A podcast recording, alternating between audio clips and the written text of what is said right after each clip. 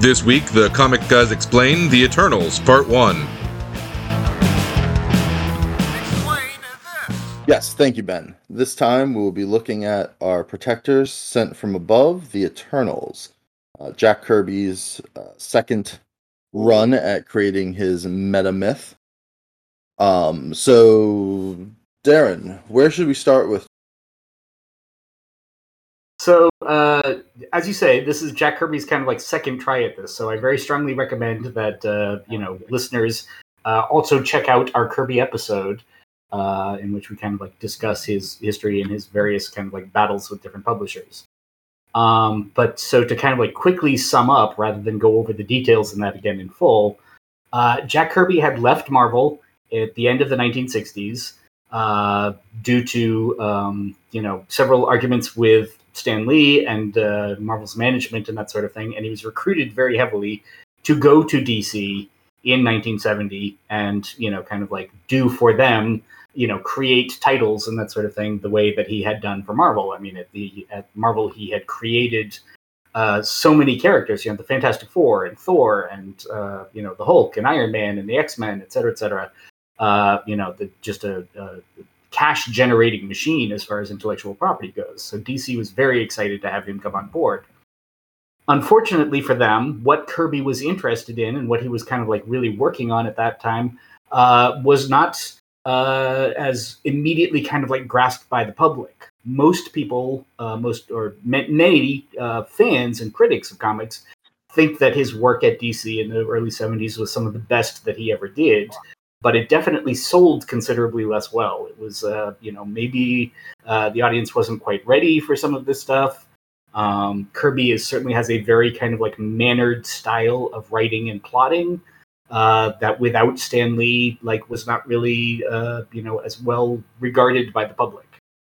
And so the main thing that Kirby had done while he was at DC uh, was the creation of the Fourth World books, the the kind of like the core series that he had done and this is the New Gods, Mister Miracle, the Forever People, uh, and then incidentally also a bunch of uh, Superman's pal Jimmy Olsen kind of like got swept into that as well.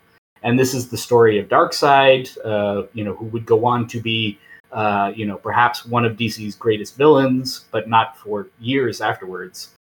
Um, and the entire creation of this myth, of this mythology of an actual uh, uh, race of cosmic beings or two races of cosmic beings and an eternal cosmic war between them uh, very much in the manner of the stories that he had been doing in his late in his run for thor right? Uh, where you know he had uh, all of these you know like gods and myths and stories but he would not be tied to uh, the idea that thor had to also be part of the avengers and uh, you know that uh, norse mythology like as as the basis. He would create his own very kind of like Shakespearean um, style mythological stories with you know uh, uh, two great leaders uh, in a war exchanging their sons uh, to be raised by the other as part of like a you know peace treaty and that sort of thing, and how they each kind of like grew up. Uh, you know, on each other's worlds. It was all very kind of, you know, like family drama and everything. And it just didn't go that well and most of it got canceled before Kirby had a chance to finish the stories. So when Kirby's five year contract at DC ran out in the end of 1975, uh, DC was certainly not willing to pay him as much for another contract for him to, you know, like re-sign because you know the the 1971 to 75 run that he had been on, he had created a lot of fascinating stuff, but none of it had made DC very much money. And so uh, when it came time to kind of like negotiate again, Marvel called him again uh, at the end of it and said, "Why don't you come back to us? Uh, you know, like we'll sign you to a contract and you can do all these things. Um, we'll pay you more than what DC was willing to offer its second time, less than what DC was willing to offer its first time, right? But we'll still you'll do better by us. And hey, Stan Lee's not here anymore, and we know he was one of your big problems was getting along with him." Um, and so Stan won't be in the office interfering with your stuff.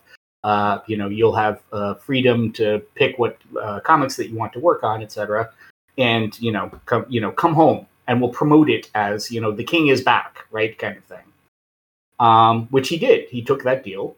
Uh, he came back to Marvel.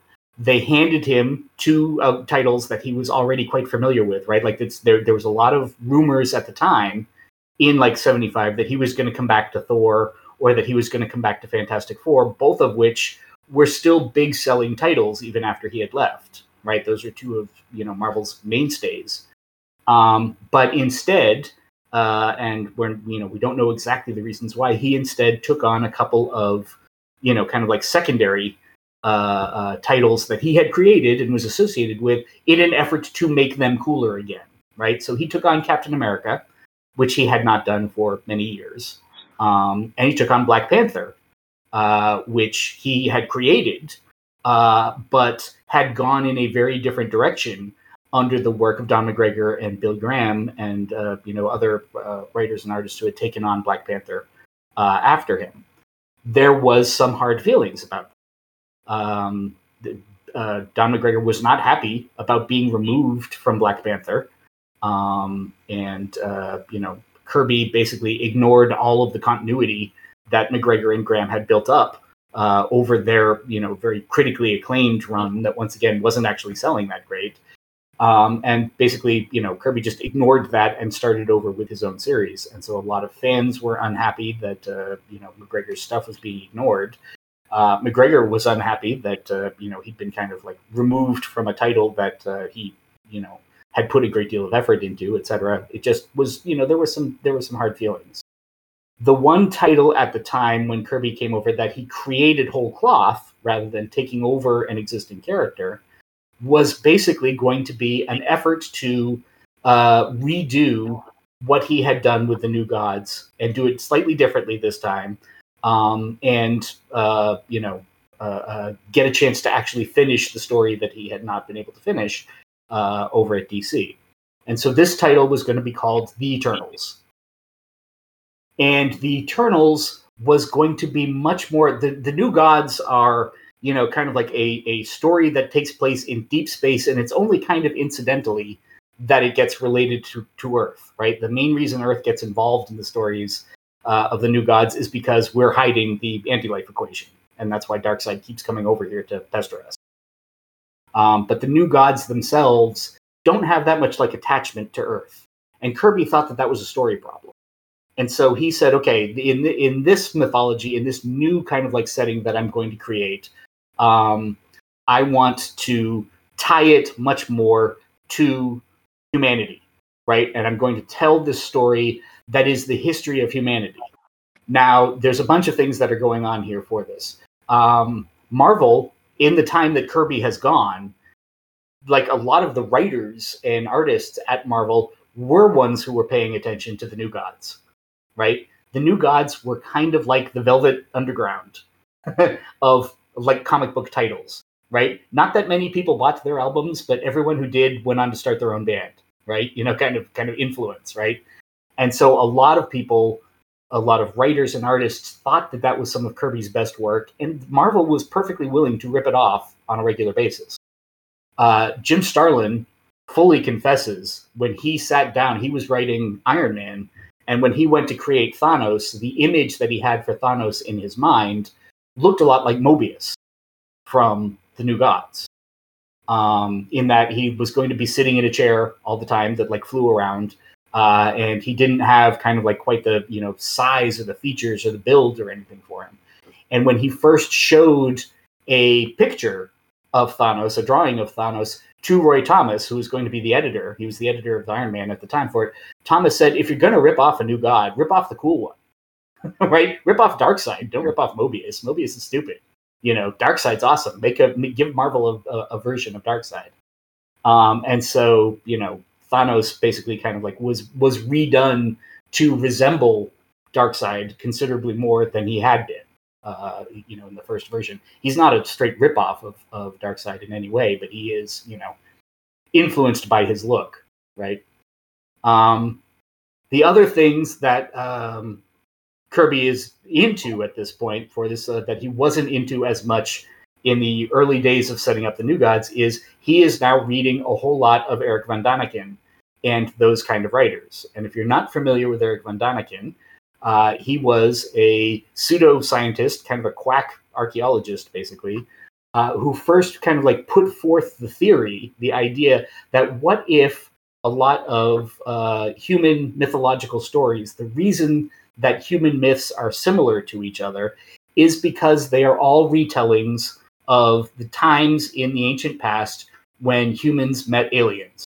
When aliens came to visit the earth and, like, you know, maybe they gave us technology or something, or they told us to build the pyramids or whatever. You know, they taught us things that we didn't know, and then they took off into space. And the stories that humans told about those visitations and about those encounters eventually became human myth, right?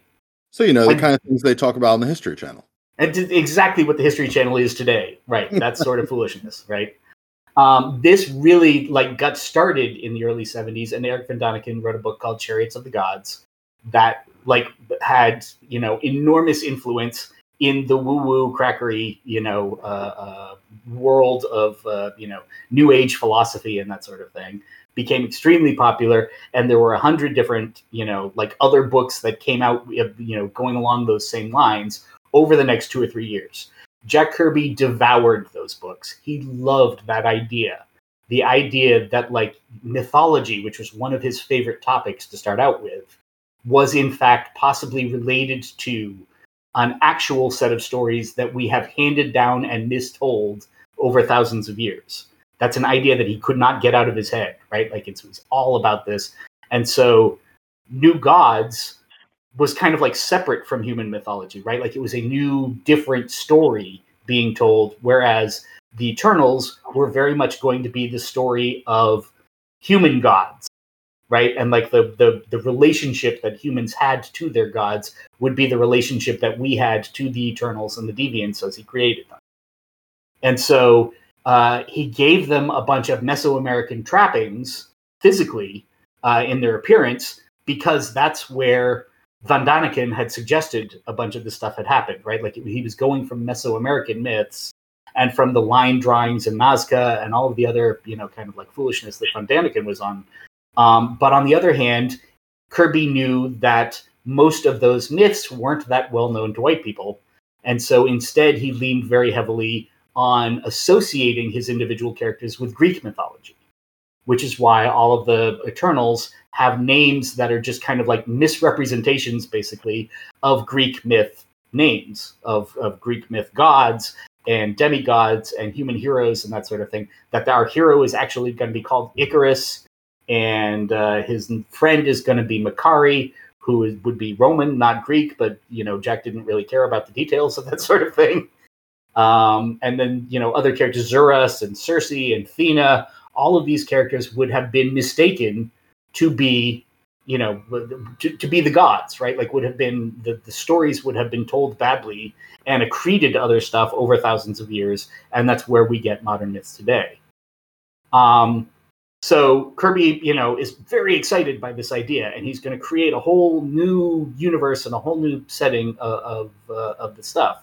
He has also just recently been reading Arthur C. Clarke um, and was a big fan of the book Childhood's End. And Childhood's End has two things in it, basically, that Kirby swiped for uh, for the Eternals. One, the idea that there was a secret race of people, a secret race of beings who had lived among us, who were helping to guide us to the future. Right? Like Kirby's Eternals did not piss off into outer space the way that uh, you know the, the way that Von Danikens did, right? Like the Von Danikens aliens have not been back since they gave us pyramids and electricity and whatever else that they supposedly gave us. Um, and Kirby felt it was much more interesting if they had stayed here and lived among us as secret immortals and were like guiding humanity to some sort of a future, right? That's a that's a, a plot point basically of Childhood's End. Um, and the other one is in Childhood's End, you have uh, there, there's a sequence in which uh, people kind of like join their minds together telepathically to kind of like share their thoughts in what is called the Overmind in the book. And Kirby basically swiped the Overmind and turned it into the Unimind, uh, which is a similar sort of effect that happens in the Eternal stories. So here's Kirby all wound up, right? Like he's really excited to do these stories.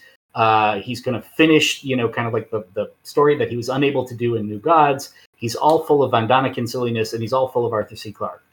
And he creates the basic concept of the Eternals. Now, the story of the Eternals in the comics, it's quite different from the one in the movies.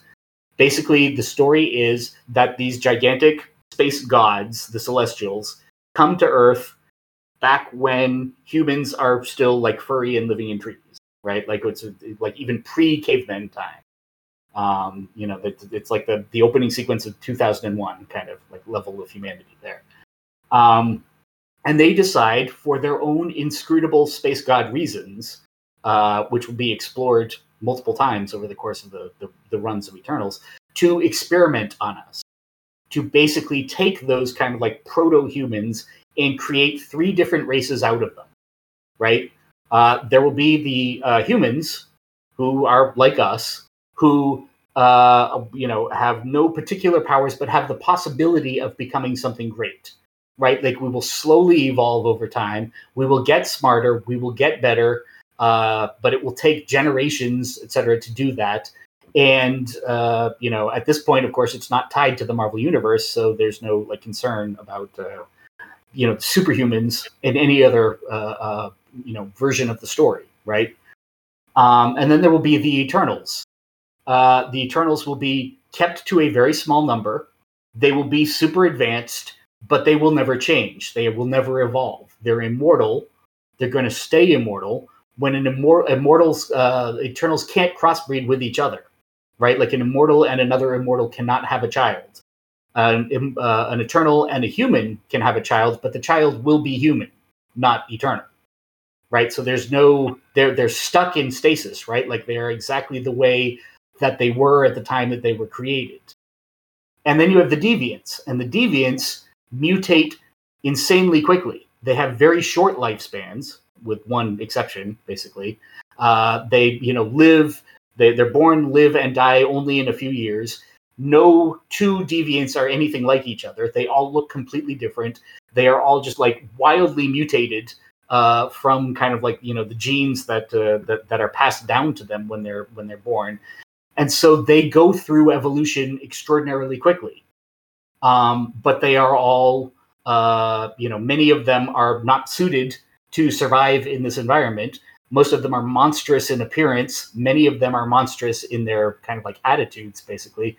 And so they are just kind of like this chaotic mix of uh, of, of creatures. Um, and so it's basically you've got three different ways that evolution could act out uh, with these in these three races. And then the Celestials are like, okay, well, we'll check back, you know, a few million years from now and see what happened with this experience. And they, you know, kind of like leave some, you know, secret hidden stuff around the world for, you know, humans to do or anybody to eventually dig up, basically, uh, to give them the signal to come back to say, hey, we've gotten interesting. And the Celestials will come back and they'll decide what to do about us, right? They'll see which of these three uh, versions of humanity worked out best and probably kill the other two, and then take the three, you know, that would be uh, that, that would be interesting, and you know, continue to work on them. Um, so they do that. They leave. Um, a couple of the Eternals who are, you know, like aware of the existence of Celestials and have had some limited amount of contact with them, uh, decide that they are going to take on the job. That, like, clearly, what the Celestials meant is that the Eternals are supposed to look out for humans right? That like humans are constantly in danger from the threat of the deviants uh, who you know like live underground and are monstrous, and some of them eat people, and they're just you know uh, uh, terrible. Um, and the the the Eternals need to protect us from them and make sure that we survive until the Celestials come back, right? And I think that that's the uh, that that's the purpose. And so, in the first few issues of the comic, is the discovery of the existence of this backstory by the humans, right? Two human scientists, uh, Dr. Damian and his beautiful daughter, are exploring Incan uh, ruins, basically, uh, because they have, you know, uh, uh, gathered all of these archaeological clues that suggest that there's a secret hidden chamber at the base of these ruins, and they've hired a guide uh, to bring them there And when they get in, they open it up, and it's all full of you know like super advanced celestial technology, right? And the fact that they have like opened this up and started messing around with stuff um, is one of the things that's going to bring the Celestials back, right? It's calling the Celestials to come home because humans have now gotten interesting enough to have found this, right? And uh, it turns out that the secret guide that they, that the you know the the disguised guide that these two scientists have uh, hired is Ikaris, the one of the leaders of the Eternals, and he is now obviously very concerned that you know like the Celestials are coming back. He's not sure if this is a great idea or not. Uh, Ajax shows up very quickly in the first couple of issues, and he's all about the Celestials coming back. He thinks it's great.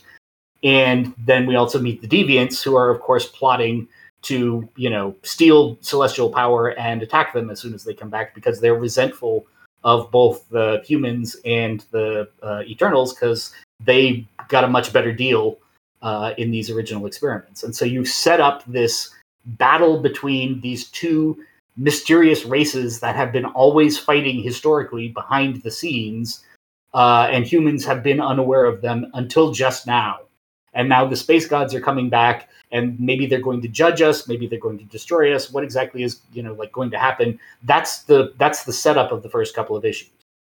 It's very Kirby. It's very uh, you know like of his style. It's a very kind of you know like set uh, uh, you know a premise basically right and over the course of the you know first the the 19 issues basically between uh, 76 and 78 that this runs um, kirby introduces a cast of literally dozens right in just 19 issues we meet like 20 important characters uh, that's he is just he's his mind is just full of all of these stories and all of these characters uh, and he can't wait to get them out. And so no one of them gets that much attention, right? Like clearly Ikaris is the one of the one of the lead characters, and he gets kind of the most. But uh, within the first few issues, we've introduced Ajax and Circe and the Celestials and Kro. That's in the first four issues. And then issue number five, we meet Zuras, Thena, and Makkari. Issue number eight, we meet two deviants who are really interesting in Ransack the Reject and Carcass. We meet Sprite in nine. Uh, we meet Kingo, Druig, and the Delphins, and a bunch more of them in 11, right? It's literally just a frenetic pace of turning out these characters over the course of a year because he has so much that he wants to do and so many stories in his head to tell about these characters that he just can't, you know, he's, he's cramming them all into a very small amount of space. Uh, because of that, it, it reads very cramped. It reads like, um, there's a whole lot of story behind the scenes that we don't know yet.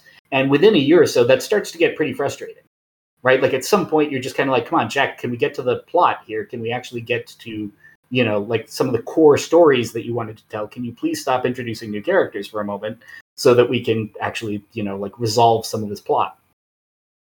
The editors at Marvel at this point are having a similar problem because here they've got a Jack Kirby title that is drawing some certainly some interest, even though some people are complaining about it. That everybody's kind of paying attention to it, and they can't cross. It's not said in the Marvel universe, right?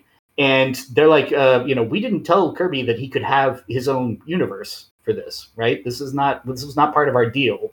Uh, nothing in your contract says says that you can do that. We insist that you set this in the Marvel universe. You need to you need to put some stuff in here that makes it clear that this is happening in the same comics so that we can have Spider-Man show up if we want to or something, right? It's you know like we want to boost some sales. And Kirby's like, no, that's uh, I, I never wanted that. This always, you know, my whole idea for this was it was going to be a separate universe. And editorial comes back to him and says, no, uh, it, it, it can't be. Uh, you know, that's we'll we'll we'll fire you before we let that happen. And so Kirby gives in and uh, in the very first few issues, somewhere around issues like five and six, it becomes he, you know, that's you can tell where he loses the fight, right?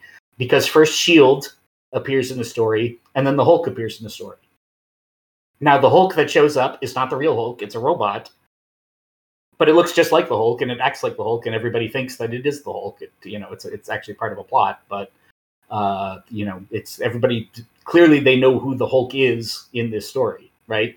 And it was a very big deal for Marvel to get the Hulk into the story because we are now in the uh, summer of 1977 when he actually shows up, and the Hulk is about to get a TV show, right? Like his movie actually comes out in November of 77 that starts the series.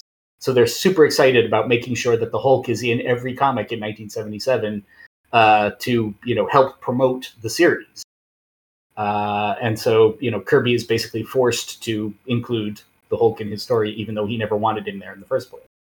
This, of course, completely screws up Kirby's entire point of these characters.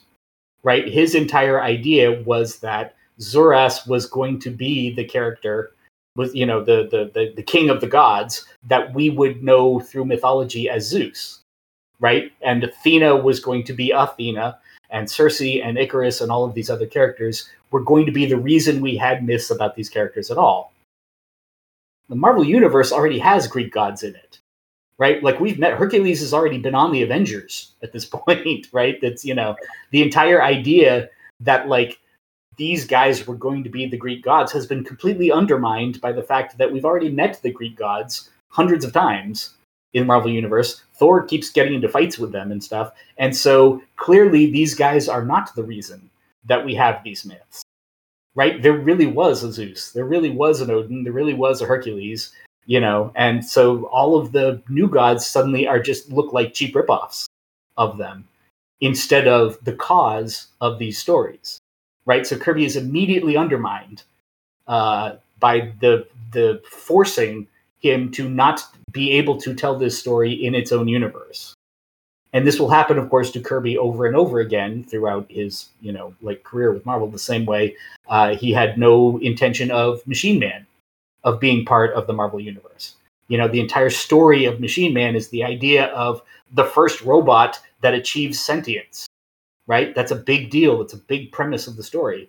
Marvel Universe has all kinds of robots in it, right? Like Machine Man is not is nothing special in the Marvel Universe. We've already met a pile of like thinking robots who are you know totally sentient and intelligent and whatever. We have the Vision already. We have all of these other you know the Human Torch was an android, uh, you know like back in the 40s. So suddenly Machine Man's not special anymore, and the story really doesn't work. Right now, the new the Eternals aren't special anymore. They're just cosmic beings who like were briefly mistaken for being the gods. Um, so Kirby, you know, keeps trying. He keeps kind of like pushing this out, but it lasts 19 months total. This entire run of Kirby. Um, the Eternals doesn't sell. It gets sells less each thing that's going on. Readers are dropping off from it because they're like, why is the story never actually going anywhere? Um, everybody is very excited about all the character designs and interesting stuff that he's put in it, but they realize there's no, you know, there's there's no through line, right? This doesn't seem to be going anywhere, and so eventually sales drop off to the point where Marvel cancels it, and Jack Kirby says, "You know what? I'm this is my second try with Marvel, just didn't work out, which is really actually kind of my third try with Marvel if you count some of the timely stuff that he did." Um, it, this this just never happens, and he's he leaves uh, Marvel again, and this time never comes back. Uh, he's he's finished with it. Um, so the Eternals has been canceled. The uh, Captain America and Black Panther have been returned to other writers. Actually, Black Panther gets canceled pretty quick too after he leaves. And um, there are still writers at Marvel who are still super into his ideas. Right? They love his characters.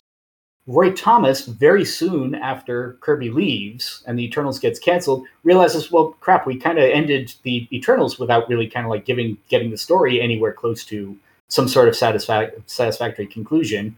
And Roy Thomas at that point is writing um, Thor and working with Walt Simonson. It's Walt Simonson's first run on the art uh, there. And so Thomas and Simonson, between them, write a story that kind of like finishes the story of the Celestials. The Celestials come to Earth, and Thor meets all of the new gods and teams up with them uh, to kind of like stop the Celestials from judging Earth, from judging humanity, and and destroying us all. And in order to do that, Thor winds up meeting with uh, the representatives of a whole bunch of other like pantheons of gods who have not appeared before in the Marvel universe right? Like he, Thor meets like Chinese gods and South American gods and all of these other gods uh, who are lending him their power, right? Through Odin. Odin organizes like a meeting of basically the heads of all of the pantheons, and they empower Thor with like a magical suit of armor that's going to allow him to actually stand up to a fight against the Celestials. Um, it does in fact work out, though not quite the way that you know you would think from this. Uh, and the Celestials are dissuaded, basically, you know, kind of like sent back off into space, realizing that their you know experiment really isn't done yet. Um, we meet, uh, we get the the full story of Kro happens at, at this point, where we learn that uh, Kro, as a character, uh, is in fact the one deviant who is basically immortal. His power is immortality. Um, and so, unlike all of the rest of the deviants who die within a few years, he's actually been around all of this time. And like the Eternals, has been faking his death over and over again uh, and pretending to be his own son or his own grandson, et cetera, et cetera. And he's also been kind of like having a you know bit of a, a side flirtation, a side romance with Thena, uh, you know, over generations, basically. Um, we also learn in this story that many of the gods allowed the new god, the allowed the Eternals uh, to basically, when they withdrew from Earth and stopped kind of like interfering with with the the uh, affairs of humans uh, a couple thousand years ago, um, the Eternals were like allowed to pretend to be the gods right? Like uh, like uh, um, Gilgamesh actually performed some of the great feats that were uh, assigned to Hercules in his myth. Hercules didn't actually do those himself. Uh, it was Gilgamesh who was pretending to be Hercules, etc., etc. You know with like various other characters. This was generally regarded as a pretty uh, impressively unsatisfying ending, uh, you know, to the stories. It did not uh, you know, it, it did not feel very Kirby. It did not feel like uh, like it was satisfying. And several other writers uh, would pick up the Eternals over the next few years and try to do their own interesting stories with them. Um, Marvel, at that point, Thomas primarily, but other editors started retconning uh, the Eternals once we kind of like have established they're part of the Marvel universe. Kept putting them into stories set in the past uh, we decided that the superhero in the Golden Age called Hurricane was actually Makkari in disguise. Uh, we decided that Kro uh, had actually been uh, the personification of Satan, uh, and we get our imagery of like what the devil looks like and everything from uh, from from Kro, basically like behaving like he was a god of evil. Um, we decide that the aliens who lived on Titan um, that uh, Jim Starlin had been doing. that, were in fact actually Eternals from Earth who had moved to Titan, um, and so therefore Thanos and Star Fox uh, are actually both Eternals, um, just kind of like from a different branch of them that were living in space.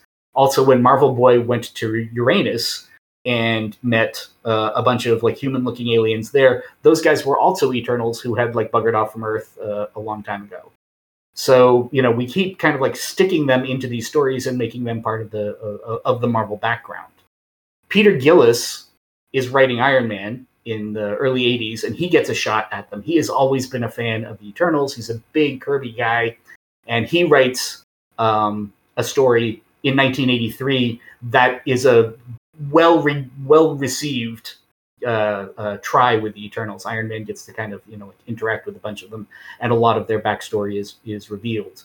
Roger Stern starts using the Eternals in the Avengers um, shortly after that Iron Man story, and he actually works Star Fox onto the team and has you know like the revelations basically of the uh, the Eternals learning about the uh, their their brethren uh, out in outer space for the first time as part of like the Stern Avengers stories. After after Stern does it, uh, Gillis gets a shot because um, he enjoyed writing them so much in Iron Man. He basically gets a limited series um, based on the Eternals, which is going to kind of like you know finish their story, um, you know, like reveal uh, Kro and all of his like plans, and uh, you know, like wake up one last Celestial who's been sleeping, et cetera, et cetera. Um, and it's going to be a whole 12 issue epic.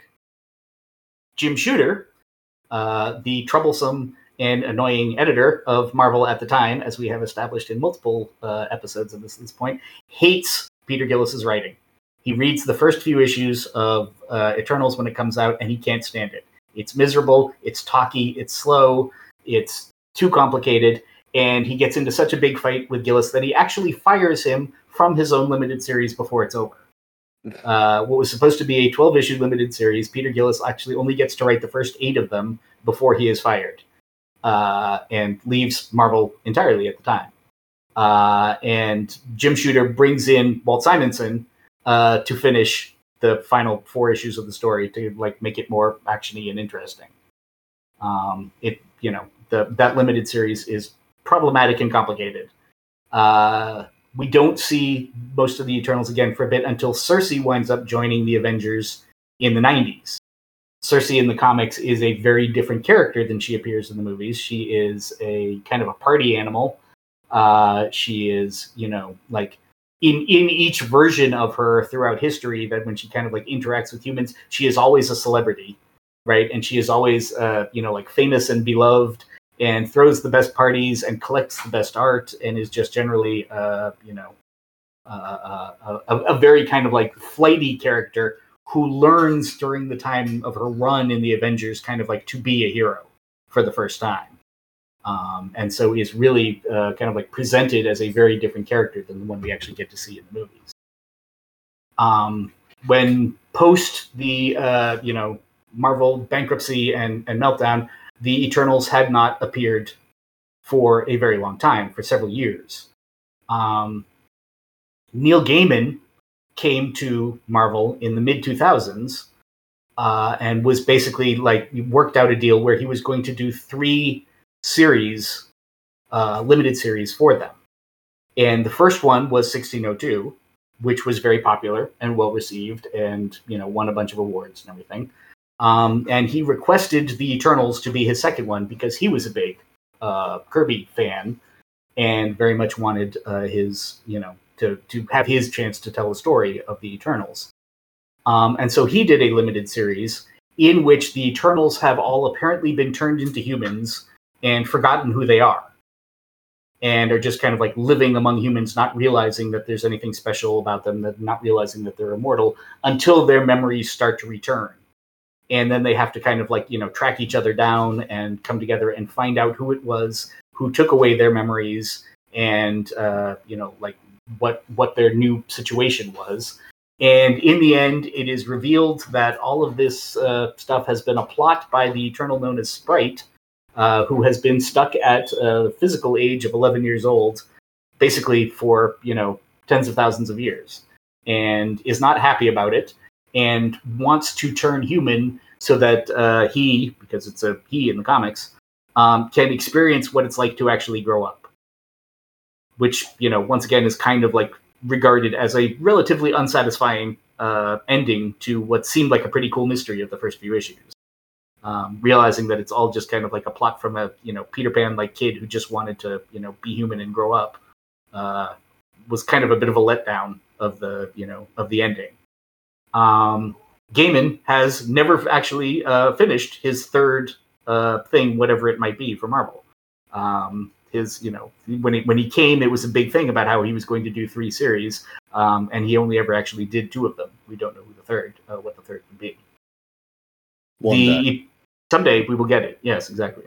Uh, the eternals have continued to kick around. They've had a couple of other limited series after that uh, they had a uh, they had a run that was uh, by uh, the Knaufs and Acuna in 2008 2009 that lasted nine issues um, and then just recently in the Avengers uh, had a kind of like big, massive epic, uh, the Dark Celestial storyline, um, in which the Avengers were interacting with the Celestials and also incidentally the the Deviants and, and the uh, the Eternals.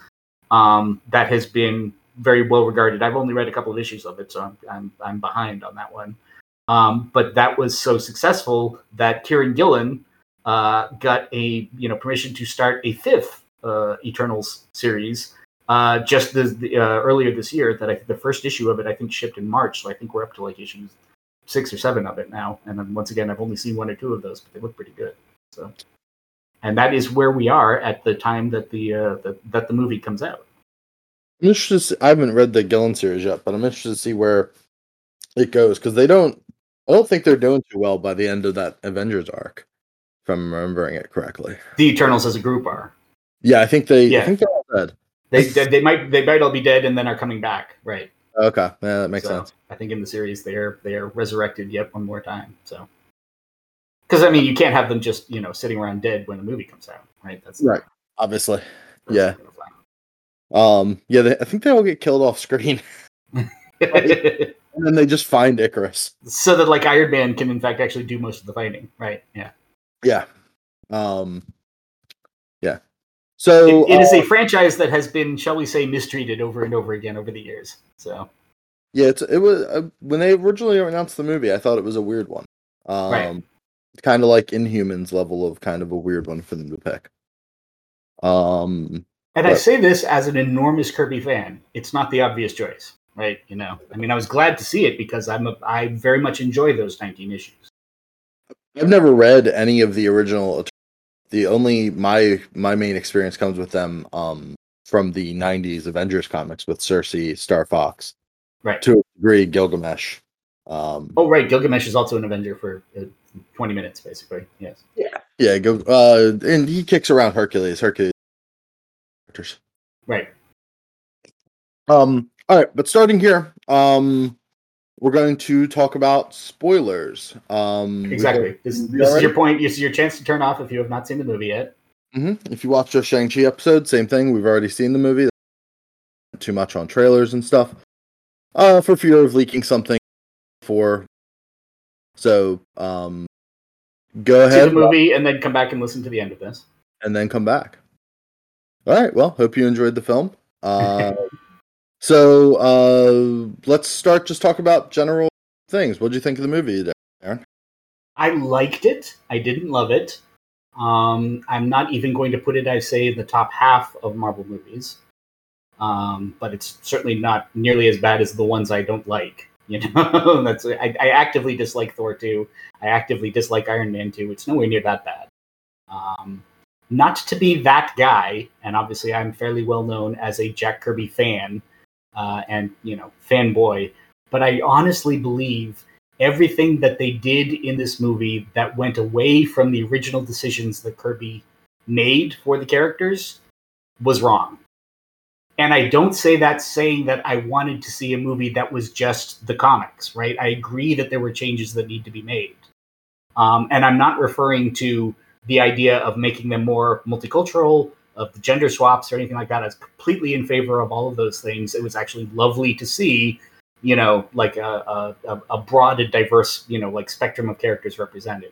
Yeah, I But think as all the actors probably did. Just to kind of you know, jump in on that on that point, um, Mm-hmm. all the actors I think did a good job with what they were given. well, most of them, Yeah. and there were a couple I didn't care for. So yes, but oh, well, let's get into that after you finish their your current thought. sure. But the actual story, the plot points, I think, were mistakes. Right, the idea that the Celestials are not, you know, these like silent, unknowable, inscrutable space gods whose like, you know, uh, uh, whose whose thoughts and plans we can only kind of like guess at because they're so far above and advanced of us. Instead, we get you know Arishem, who is super chatty during the entire movie, right? Like he's like totally willing to talk to anybody using completely ordinary language, and just is you know uh, willing to tell the Eternals that he made a mistake. Right? That's what who what kind of celestial are you? This is your you know this makes no sense whatsoever. The idea that there are only ten Eternals at all um, and they're not made from humans, but they're made from like I don't know robots of some sort in you know like a giant spacecraft somewhere. Um, and most of all, turning the de- the deviants basically into animals, right? Like deviants are people. Deviants can talk. Deviants can plot. Deviants are interesting. You can interact with them.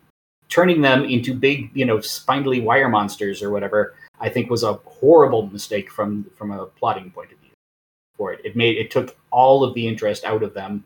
We finally wind up with one who can talk for two minutes, and he gets you know just aced so quickly that we never get to see him actually do anything or uh, take advantage of what seemed like a deviant plot that was running through the entire movie to become more advanced, right? Like he becomes more advanced, and then Thena kills him in six seconds. And okay, well, thanks for showing up, Kro. That was great. So, in most of those ways, I found it unsatisfying. That said, very pretty, well directed, good fight scenes. Many of the characters were appealing. I just didn't. For for me, it's the plot that doesn't work. The rest of the stuff I think worked just fine. So not being as familiar with it as you are, the um the limiting the Eternals to ten was definitely kind of weird to me. Especially because there were definitely reports that the Hercules was supposed to be in there as like a background. Mm-hmm. Um, the Chatties, I, I agree with you about the Celestials thing.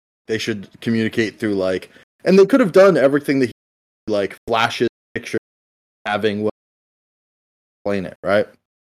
Um, there's no reason for him to be so like, hey guys, how's it going? exactly right. Yeah. I mean, like, there, it should be the effort of like the greatest minds in the world to like figure out what the uh, Eternals, uh, what the Celestials are doing. Right. This is a this is a you know Reed Richards, Tony Stark level like brain power problem, and instead he's just like, oh no, let me explain to you my entire plan. I'm not hundred percent sure that Kro is dead. Um, because he's was healing the whole time, so like they could Yeah, always true. come back for another one. Have him grow Uh, back from his head being cut off or whatever. Yeah, and he was very much like a secondary antagonist, so it was like kind of. I, I hope that they, if they do He's, another, he's honestly one of the most interesting characters of that first core 19 issues. Mhm. And I very much am unhappy that we have not gotten to see him because he's the, you know, he's the plotter, he's the thinker, he's the one who's got a plan, he's been working on his plans for thousands of years.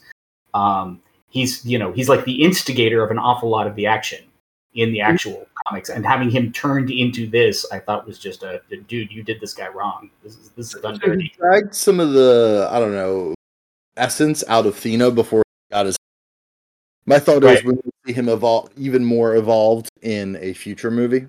okay Um, that he might be if, there. if they feel like making this up to me i would be here for it yeah, like that, that was kind of like my my read of it. Right. Um, the fight scenes, though, I agree with you, were really good.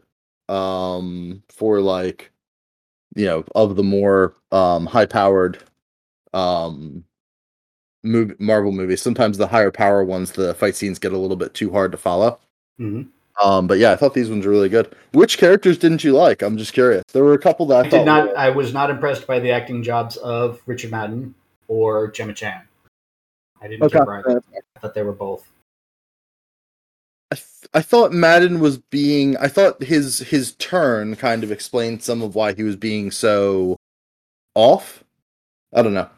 Yeah. Um, and I thought I I, I kind of liked Gemma Chan. She was kind of given a. She had to just be like, you know, uh, I don't know. Once again, I totally confess. I part, part of my problem with her might be you chose Cersei to be that character, yeah, right? Like Cersei is so different from that in the comics. Cersei is such a you know is such a life of the party character, and this woman is just dull and like you know uncertain and okay we can get through you know like the it, it's it's a tough situation that like Ajak quote unquote chose you to be the new leader or whatever but i never saw anything in her uh, as the story went along to like have a good reason why Ajak chose her right there was yeah, I, I would have picked any of, of several of the other ones to be the you know to be the leader before her Yeah.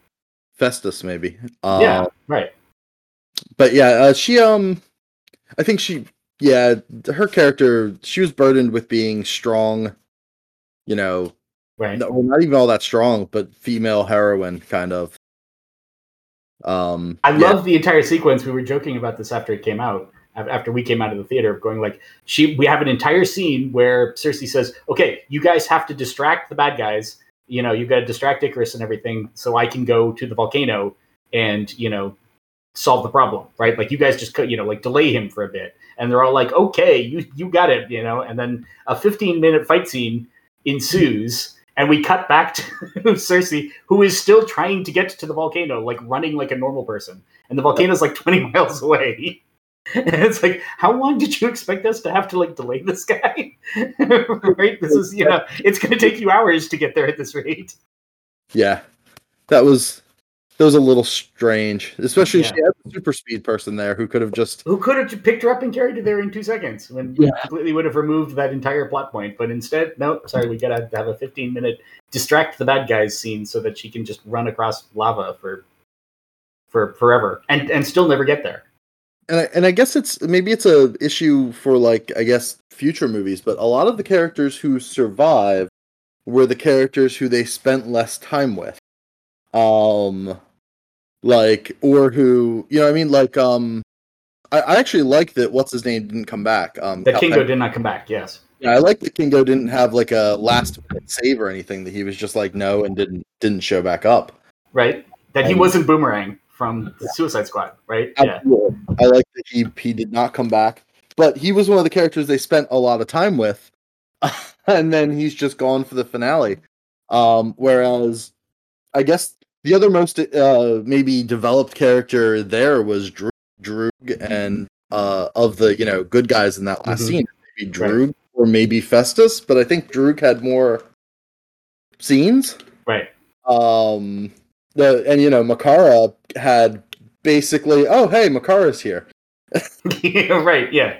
They never went, She's apparently been sitting in the you know lobby of their spaceship for however however long it took for them to you know get back together. So which was under the ground, so I'm not quite sure how she got there. right. But- yeah. Yeah, uh, so I thought that was a little bit of a strange. Um, There were a lot of clunky bits that like I think another editorial pass over the plot would have you know. and the Ikaris, helped. the Ikaris reveal, big spoiler. If you didn't stop for the other spoiler, just just stop listening. Um, but the the Ikaris reveal where he um where you know he's the bad guy the whole time, I thought was a really good idea because he was so set up to be like uh, you know Superman kind of. But they told us too early. I felt like we should have gotten the flashback like when like right after that as a you know what I mean? yes. I thought it was it was an odd choice to do it that way because it took kind of took some of the shock out of Exactly. We know so far before the other characters who have not heard it yet. Yeah. Right. it was it like the reveal would have been so much better if it was I think it was an editing mistake in my mind. Yeah. Well, like I said, it was. I, I think the, the script could have used another pass at least to Yeah. you know, straighten out a few of these. Things.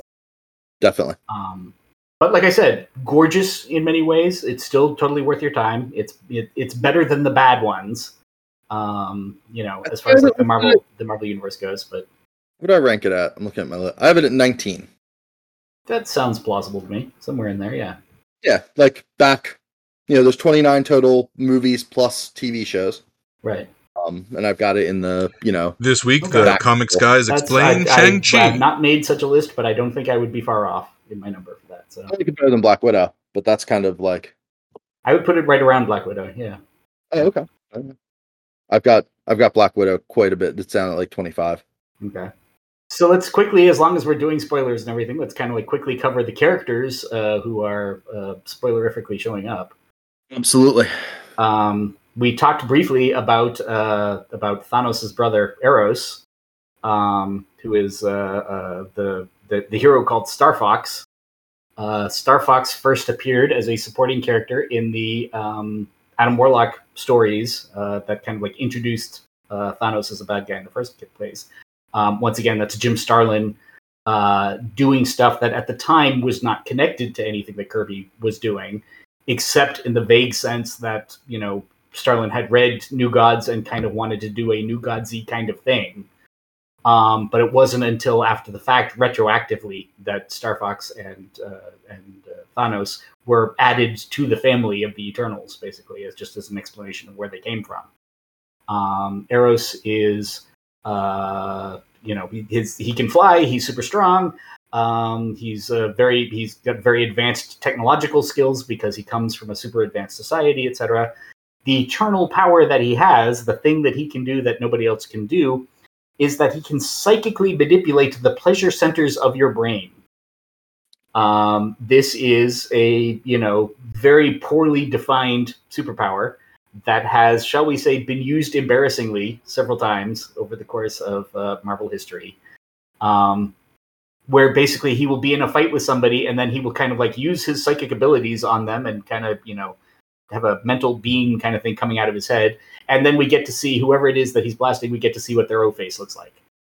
Um, and it's not a good look when it's captain america or something right? So the, this is not something i wanted to know about captain america the character was you know like a bit of an embarrassment uh, as far as like how he was handled occasionally um, Peter David in his She-Hulk run did an entire set of stories in which Star Fox is basically accused of date rape, um, using his powers on people without their consent uh, to, you know, like attract women and that sort of thing by like stimulating their pleasure centers. And She-Hulk has to actually, uh, like, you know, there's there's an entire trial that uh, She-Hulk is involved in, in which Peter David basically takes the piss from all of the other writers who have been working on Star who, who've worked on Star Fox over the years, and what a kind of like a ridiculous power that is. And uh, Star Fox has he basically kind of like embarrassed Marvel into not using the character for quite some time. And so the idea that we're bringing him back now for the movies, I am intensely curious to see what it is they're doing with him.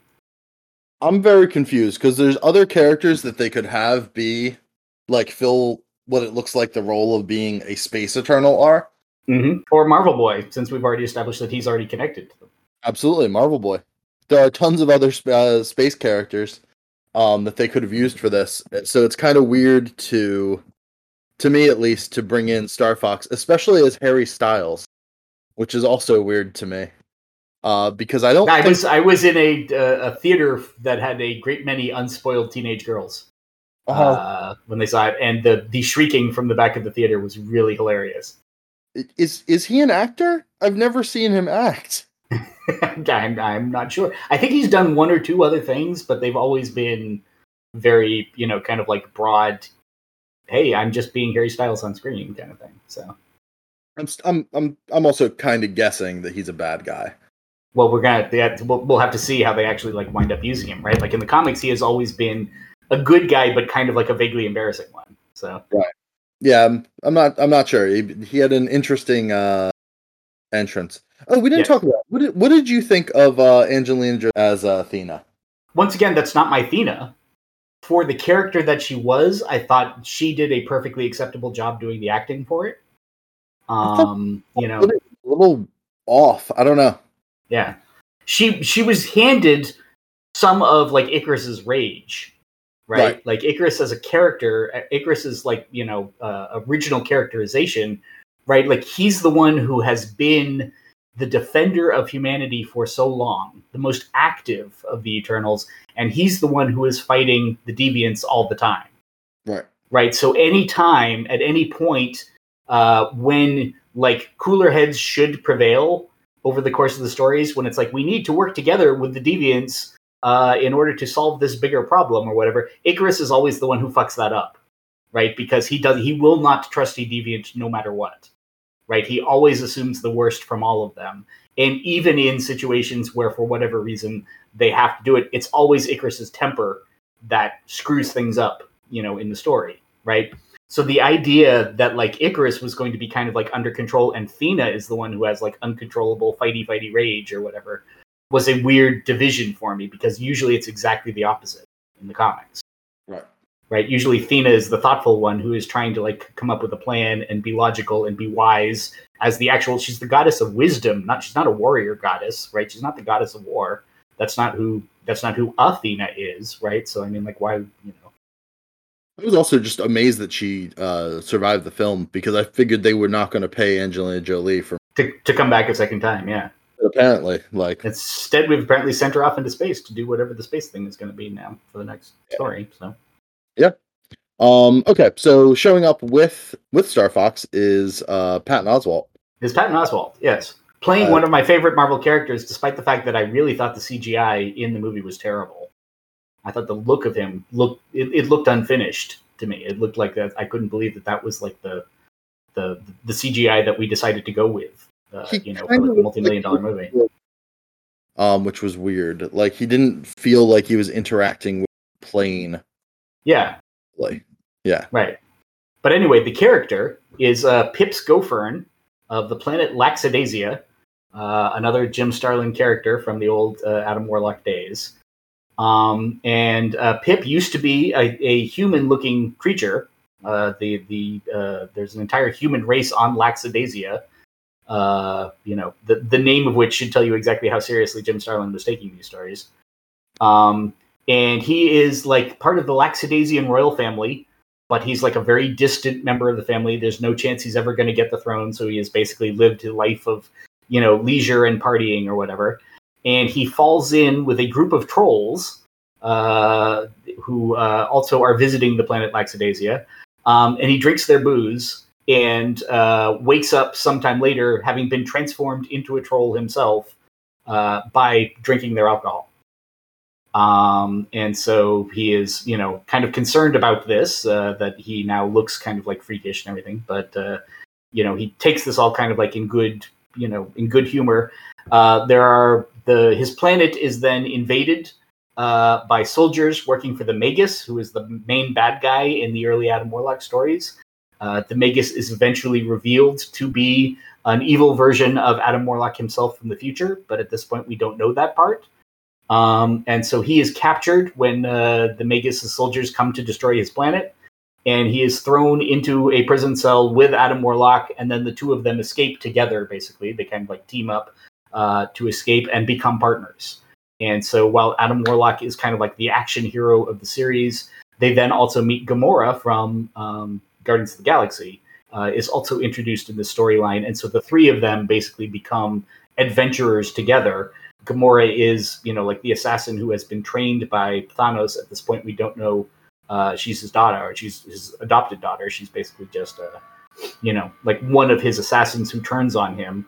And then Pip is kind of, you know, like the comedy relief who also like can get them through the underworld and stuff, right? Like he knows, he always knows a guy if they need a ship or they need something illegal or something like that. Uh, you know, like Pip is the guy with all the friends. Um, Pip gets uh, destroyed. His mind is destroyed by Thanos uh, towards the end of the Starlin run. And uh, Adam Warlock kind of like takes pity on him because he's still alive, but his brain has been destroyed. Um, and takes his soul into the Soul Gem uh, so that he can live in paradise. Uh, same fate actually winds up with Gamora. Um, and then sometime afterwards, uh, basically everybody who was kept in the Soul Gem gets returned to life and gets like a brand new body. Uh, and so Pip comes back to life some years later uh, after having been dead in the Starlin run um, for a little while. Uh, he is kind of like kicked around the galaxy. He's shown up in various other uh, comics. Most recently, he was in X Factor. Uh, there was an entire set of stories in which it would be discovered that Pip had somehow wound up in the uh, in, in, in debt to Hela from the you know the Asgardian goddess of death. Uh, and she was looking to collect, and she was like pretty honked off. Uh, and so another Asgardian god basically, um, basically got her got Pip out of that deal uh, and hid him from Hela as long as he was willing to do a job on Earth for this Asgardian god Agamemnon. And um, so he went to Earth, where his job was to keep track of Wolfsbane's pregnancy because Wolfsbane had uh, had an affair with the Asgardian Prince of Wolves, and she was now pregnant with his child and was going to give birth to a you know half human, half guardian, half Asgardian uh, being who was like prophesied to be all kinds of trouble in the future. And so Pip was like assigned uh, to keep an eye on her and inform the Asgardians on what was going on with her pregnancy. So he became kind of a supporting character in X Factor. He got himself hired as their secretary um, without revealing to them for quite a while what his actual reason for being there was. Um, and when that story was resolved and uh, Rahne had her had her wolf baby, basically, uh, that was kind of the last time that we saw Pip regularly in a comic. Um, he had not turned up again since Peter X Factor is something everyone should read. It's yes, fantastic. absolutely. It's fabulous. Absolutely. It's one of my favorite X Men, and it's just a fantastic series. Um, and then the last character that we see, of course, is Dane Whitman, uh, who, as soon as we you know have hear his name at the beginning of the movie, uh, most people, uh, Marvel fans, will recognize him as the uh, as the Black Knight. Um, the Black Knight is a character that Marvel has had since the uh, Atlas days, actually. Um, back in the 1950s, they did one of their adventure strips was the adventures of a guy called the Black Knight, who was yet another one of King Arthur's uh, knights running around, um, you know, fighting dragons and uh, you know just generally having Prince Valiant type adventures. And he was uh, Sir Percy of Scandia, was his name, and uh, he wielded a sword that was the like dark twin of Excalibur, right? And uh, it was like a magical black sword, um, and at the time seemed to be like a perfectly cool, just excellent magical sword. Um, when uh, Marvel, when when Atlas went out of business, um, you know the the Black Knight comic was canceled. But Stan Lee knew well that they still owned the rights to that name. They had the trademark in the you know uh, on on the character's name from the when the comics were being published. And so very early on, he decided to reuse the name as a bad guy for Giant Man for Henry Pym in the very earliest days of uh, of the you know Marvel post Fantastic Four number one. Um, and this guy was a uh, was a scientific, a science based villain, basically, uh, who used a bunch of gadgets and uh, you know assorted weaponry that were in the manner of being a knight, right? Like it was all just kind of like a shtick. Like he had basically had a power armor suit uh, that was shaped like a knight's suit, and he fought with a lance that was a blaster, et cetera, et cetera. Um, and he fought Giant Man a couple of times. And then Baron Zemo recruited him into the first Masters of Evil. Um, as the, you know, like each of the heroes in the Avengers had one of their arch enemies join that team, right? And so he was going to be the guy who knew about Giant Man and could like help them kill him, basically.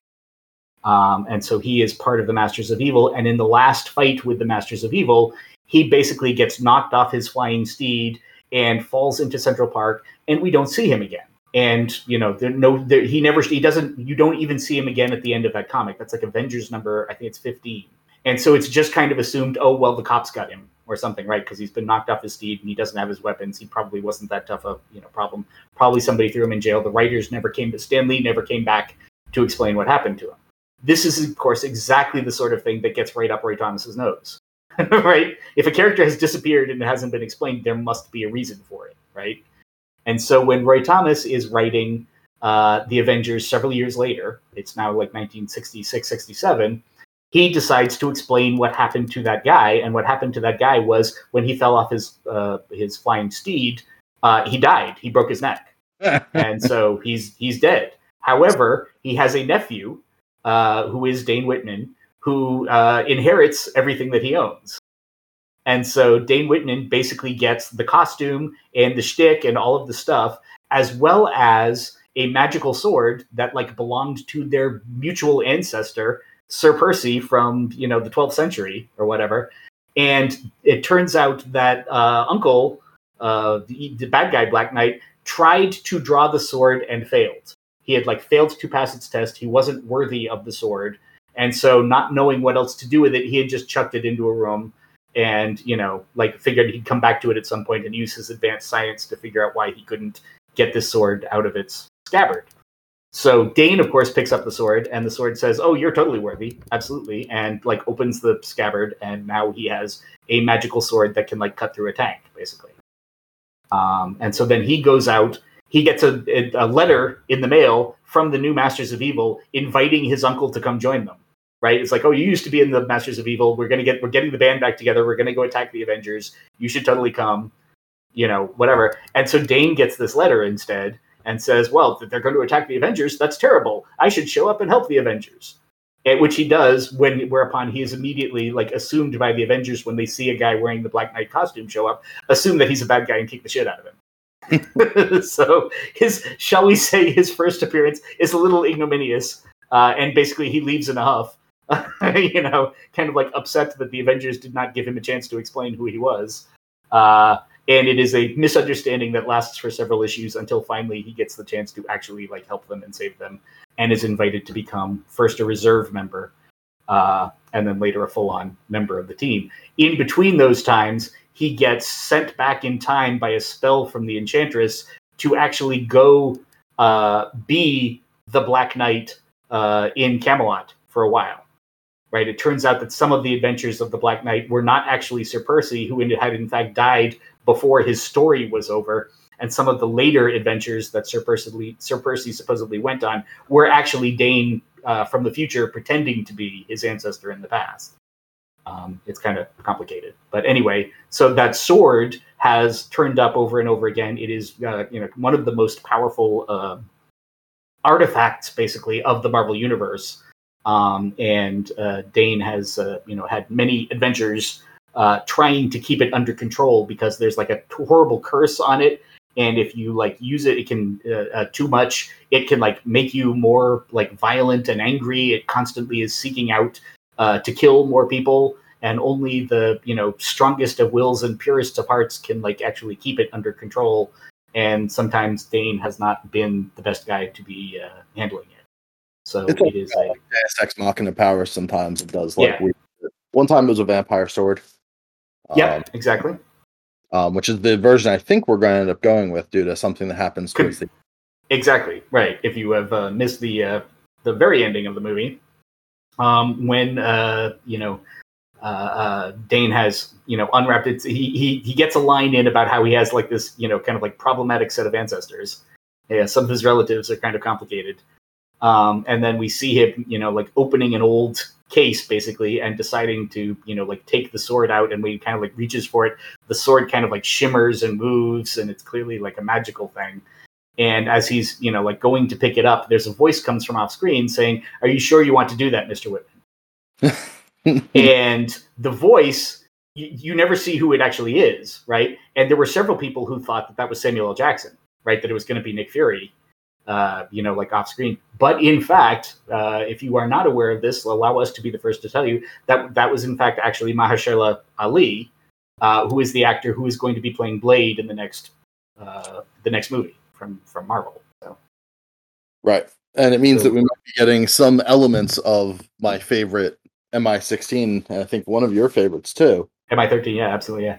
Dracula invading Dracula Dracula against all of the British superheroes of the of the Marvel universe. It's a fabulous set of stories. and Blade, And Blade, yes. and Blade and Black Knight because they're both there for. it. Yep. Um. And Captain Also- Britain and everybody. Pete Wisdom, all those guys. Yeah, Pete Wisdom is a character I don't think we will ever see. But uh, See. he would be cool. Um. We Uh, live I, we literally are living in a world where we're like debating the arrival of Pip the Troll. I think at that point all shit's out the window, right? As Yeah. far as like who might show up. Fair point. Uh. It may take us twenty or thirty years to get that far, but you know. Yeah, uh, they keep going through them. Uh, yeah, I love Black Knight. I was I was so excited when I saw that last scene. Um, and he was like fine throughout the movie. He didn't get much to do. He didn't really get anything to do. Yeah, I kept waiting for him to turn up, especially when somebody asks. There's a there's a scene where I think it's Sprite asks uh, Athena about the, the, sword that she's carrying, right? That- and says, "Is that the ebony sword?" And she says, "No, it's Excalibur." blade? Yeah, Just like a nice throwaway joke of like, "No, I've, I've got the I've got the good one," right? you know, like the problematic one. I don't know where that one is, and then we see it at the end of the movie, basically. So yeah, it was cool. He was very much there, I think, as like a teaser for whatever they're doing next. totally Like, he was not. He was not. He was a. He was a side character. right. I like the idea that he now has his, you know, inspiration, his reason to go out and be a superhero or whatever is that his girlfriend's been kidnapped by a celestial. That's awesome. That's perfect. Yeah. reason. So Oh yeah, I'm. I'm very. I'm very excited. I am. I was already kind of excited for the Blade movie, but Blade is not like one of my favorite superheroes. I am now super excited for the Blade movie. right. Assuming that that also isn't the end of the Blade movie. Yeah. Well, we'll find out. Yeah. So Okay. I think that's it. We got this. Is I think we have wrapped this sucker up. Yeah, there was actually relatively little, um, you know, extra, extra stuff going on. Um, you know, non non core Eternal stuff going on in this one. Yeah. Well, we had a whole. I mean, dude, we had ten Eternals we had to explain. So Oh yeah, and we only kind of explained them. Although, right. To be fair, Jack Kirby only kind of explained them in the first. Once again, right? Yeah. And there's a bunch we didn't get to see. My two my two single favorite characters of the entire Eternal stories are uh, Ransak the Reject and Karkas, and neither of them got even to be in the movie. We finally get an Eternals movie, and they're not going to be in it. Well, They they definitely hinted about there being lots of other um non Earth Eternals as being like a thing. So we might get Sure. them Well, but they're both deviants, right? They're, that's the whole point is that they're like actual, they're, they're actual Taki deviants. So Well, deviants on other planets too. yeah, maybe. Girls were sent there, so we might get them. Okay, fine. I will. I will let you cheer me up in that case. Glad I'm uh, capable. Mm, all right. Well, thank you all so much for joining us. Um, I've been Steve Tasker. And I'm Darren Watts. Have a good night. Have fun.